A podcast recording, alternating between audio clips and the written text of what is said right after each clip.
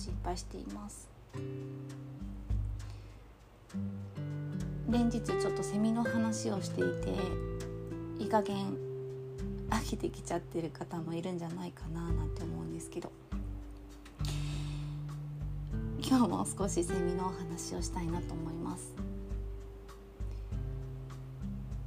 アリとキリギリスっていうまあ、動画があると思うんですけどこのキリギリスって原作はセミだったっていう話は意外と知らない方多いなって思うんですけど私もね割と数年前に知って驚いたんですけどね。この原作の話を聞いた時に私はちょっとすごく感動したのでそれこそあの ESD のプロモート実習の子たちえっ、ー、と彼女たちは3期だったかな3期目の子が、えー、卒業する時にもこの話をさせていただいたんですけどそのエピソードの話を、まあ、思い出として残しておこうかなと思います。日本でアリとキリギリスの動画の、まあ、話の内容っていうのは夏の間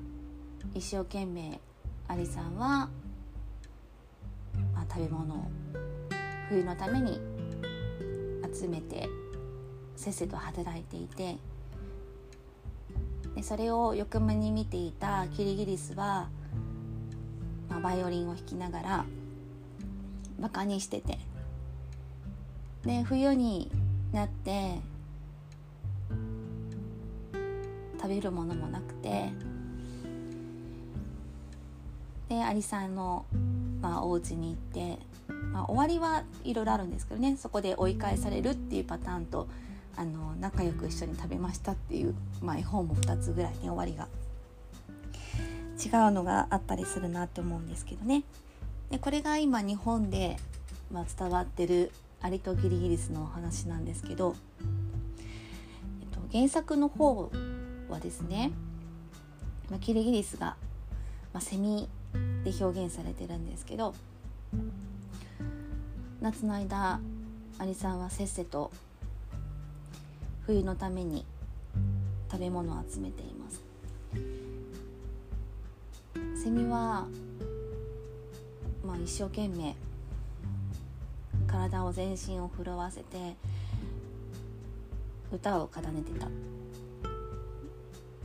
で冬になって食べ物がなくなってセミがアリサのとこを訪ねます。食べ物を分けてくださいって言った時にアリさんが「いや君は夏の間歌ってばかりいて冬のことを考えずに行動していただろうと。だからそれは仕方がないよって言うんですね。するとセミが僕はうん自分のやりたいことを精一杯やってきたから人生に悔いはない。君たちは僕が死んだ後の屍を食べて生きればいいさっていう風に書いて終わってるんですよね。えー、まあ、海外の絵本と日本の絵本の、まあ、違うところってここにすごく大きい差があるなと思ってて、えー、日本の絵本って最終的にこうみんなが持つ感情っていうものをなんかちょっと揃えようとしてる。なんかちょっと言い方悪いな。なんかこう誘導してるところが私の中には感じるんですよね。えーまあ、こんな風な結果にならないようにアリさんのようにコツコツと、まあ、何かをこう取り組んでいきましょうね。計画通りに。あのサボらないで働きましょうね。みたいな、まあ、子どもの頃の私はメッセージがまあ、こもってる絵本だなっていうふうに読んでたんですけどで海外の絵本ってあの割と、まあ、個人でそれを読んで感じて考えてねみたいな終わり方のものが多いんですよね。一体何を言わんとしてんだろうこの絵本はみたいな、まあ、ものが多いなって私は思ってるんですけど。この原作から読み取ったことっていうのは、まあ、人はそれぞれ、まあ、考えがあってで自分のこう人生に一生懸命自分の、まあ、ベクトルで生きてるんだなみたいなことを感じて今日はちょっとうまく話せないんですけどまあそんな話をですねあの学生さんの卒業の時にお話しさせていただいて私はどちらかというとこのセミのような、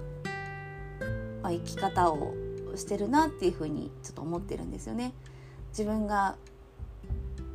まあ、楽しいこと一生懸命になれることに、まあ、全力を注ぐっていうまあそんなタイプなの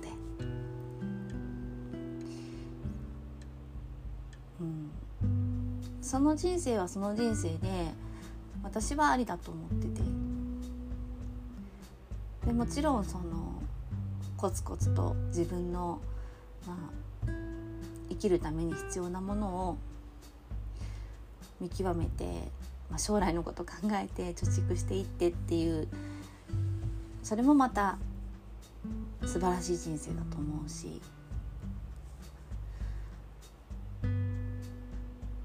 だから私は原作から読み取ったのはいろんなそういうまあ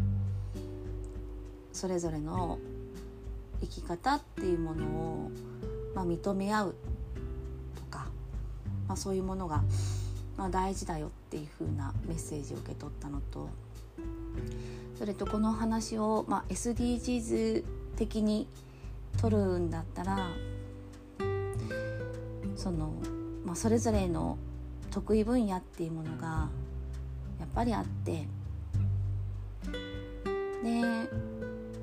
それをやっぱりこう協力し合うことで乗り切れることってたくさんあるんじゃないかなって。もし私がこの「アリとキリギリス」の続きのお話を書くとするならば冬の間まあお家で皆さん過ごさないといけないんだけどきっとキリギリスが、まあ、素敵な演奏を奏でてアリさんのお家で、まあ、楽しい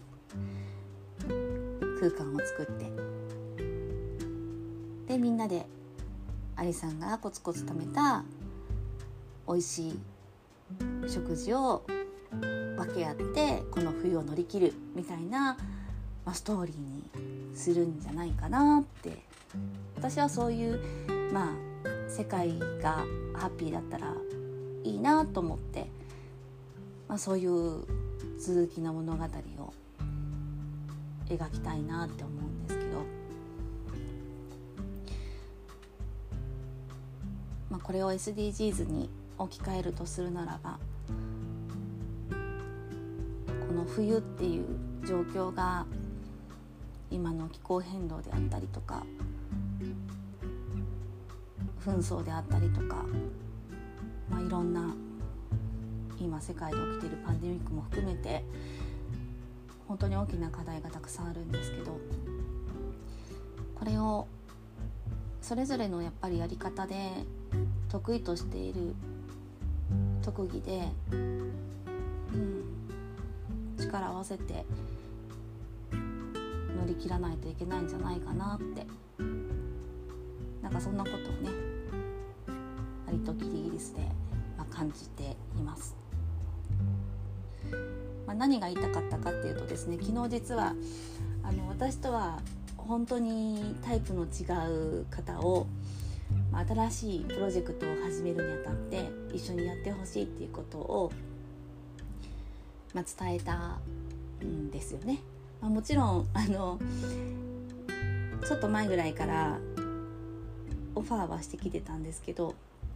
でもなんかこうちゃんと正式に話したいなと思ってちょっと恥ずかしい気持ちもあったんですけど、まあ、真剣にちょっと思いを伝えたっていうことがあったんですよね。でまさしくあのその方は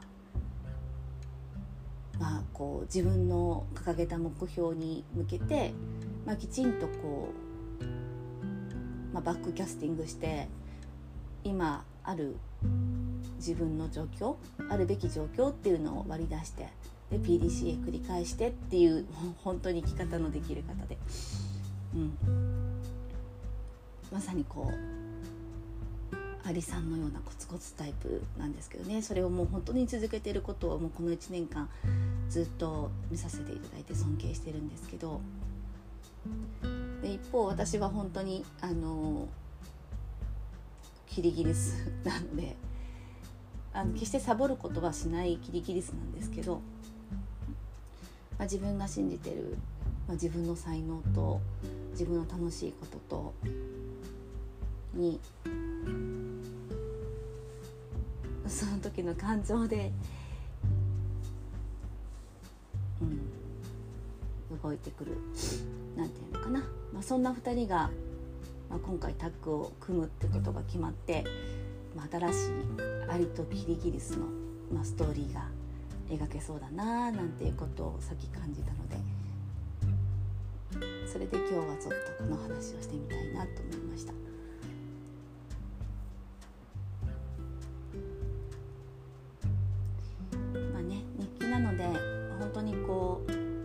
きづらさはあると思うんですけどなぜか あの再生数が徐々に伸びていて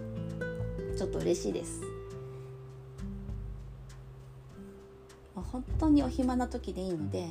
まあ、ラジオ代わりにあ今森川こんなこと考えてるんだなぐらいでお付き合いいただけたら嬉しいなと思います。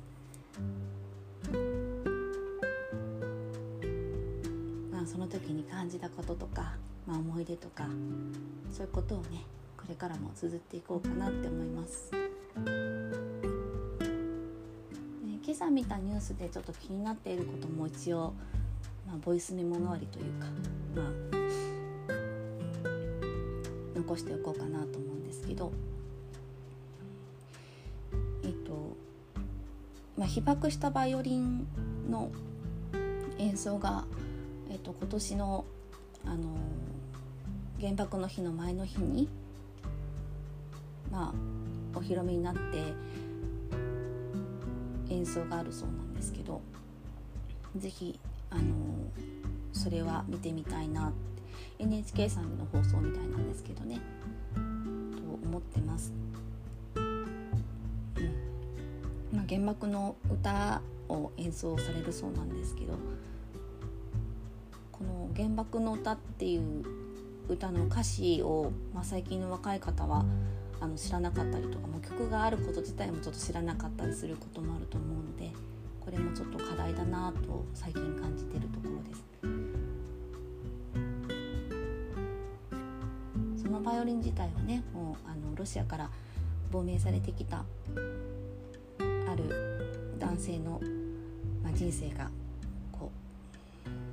そのバイオリンに宿されているようなそんな裏のお話もあるので是非調べてもらえたらと思います、まあ、余裕があったらいつか日記にもちょっと書きたいなと思ってるんですけれども。あとあれですねあのー、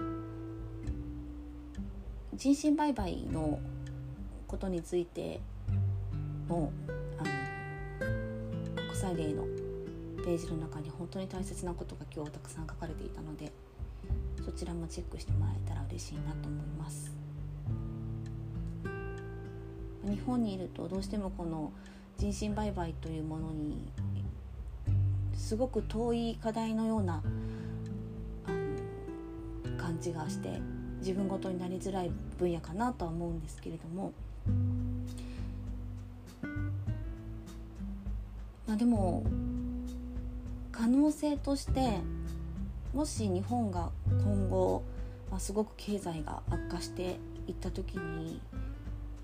同じような課題を抱える可能性だってあるわけだしやっぱりこの貧困から、まあ、自分のこう娘息子を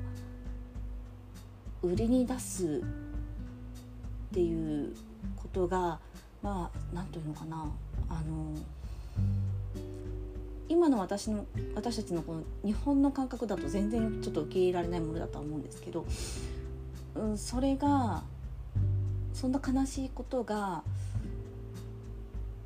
何て言うんだろう、うん、言葉が難しいんですけど感じられなくなるっていうのも何て言うの？うん